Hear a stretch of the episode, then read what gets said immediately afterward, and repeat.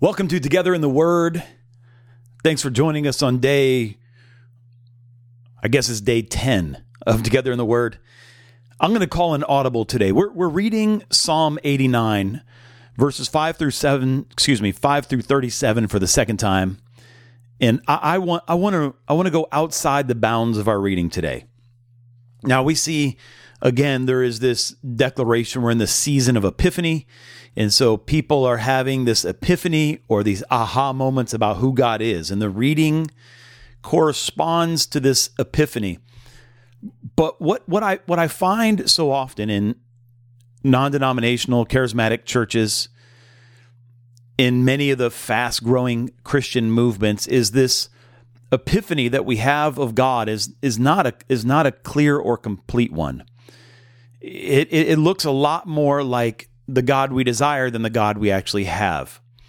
As we read all of Psalm 89, verses 5 through 37 declare truth, no doubt. It declares the truth of who God is. Uh, and, and the history of Psalm 89 is that they believe it was written in three parts in three very distinct times. Psalm or excuse me, verses 5 through 37 were written in one period, and then verses 38 through 51 were written probably 30 years later. But they're all together in one psalm.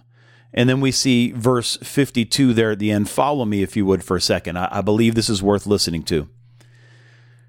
Up till verse 37, we read about how amazing God is, his faithfulness, his promises, but at verse 38, it turns. Verse 38 Israel had been captured by the Babylonians, and they watched their king get carried off in chains into prison. And as we read later, 30 years later, that king is still imprisoned, and his corrupt relative was placed on the throne by Babylon. And, and, and Israel is bitter. The psalmist is bitter. He's bitter with God and he's mad at God and he starts bringing accusation against God.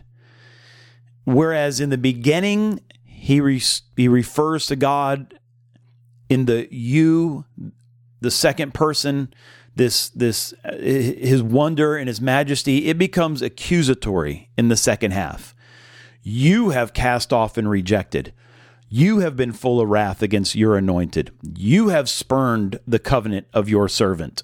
You have profaned his crown in the dust. Speaking of the king of Israel who was carried away, and and they were hopeless in writing this. They they were utterly hopeless, and they blamed God for their entire lot in life, how things were not going well. And this I bring this up for a couple reasons. Number one, suffering is a reality. it, is a reality. God, we don't come to Jesus to avoid suffering. We, we come to Jesus so we aren't suffering alone. God is with us in the suffering. N- number two, Israel failed, the psalmist here failed to recognize God's warnings toward Israel to follow him and his ways that they would stay protected. That sin makes you stupid, and you will be carried away into captivity if you don't return to the God of Israel. And they didn't. And in fact, this suffering occurred. And number three,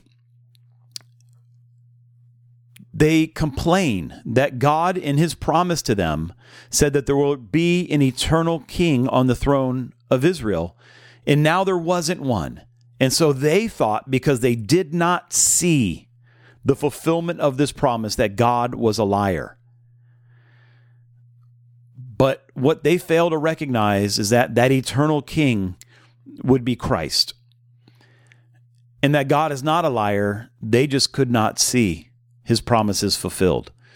And you may be in a place today where you don't see promises fulfilled. You, you might be in a place today where you think God these contradictions in your personality, these contradiction in your in your promises. What I what I'm seeing is not what you promised. And I'm here to tell you, friend, The wilderness is not your place of habitation. God is bringing you out into something new. If you will turn to God and allow Him to spiritually form you, you will once again walk in His mercies. I told you that this psalm was written in three parts. The third part is Psalm 50, excuse me, verse 52. Blessed be the Lord forever. Amen and amen. This was written not as an addition to this psalm, but a closing of the third book of what became the book of Psalms. That one verse that was tacked on later is a testimony that Israel's suffering was not the end of the story. There is a new chapter that came. And, and for you, if you find yourself in a place of need, in a place of lack, in a place of where is God, in a place of testing, maybe, the story's not over. A new day is coming. Redemption is near. God is faithful, and He'll show Himself to you. Stay faithful to Him. I just bless you in your journey today. Let's pray. Our Father, who is in heaven, holy is your name. Your kingdom come, your will be done on earth as it is in heaven. Give us today our daily bread. Forgive us our sins as we forgive those who sin against us. Keep us from temptation. Deliver us from evil. For yours is the kingdom and the power and the glory forever and ever. Amen.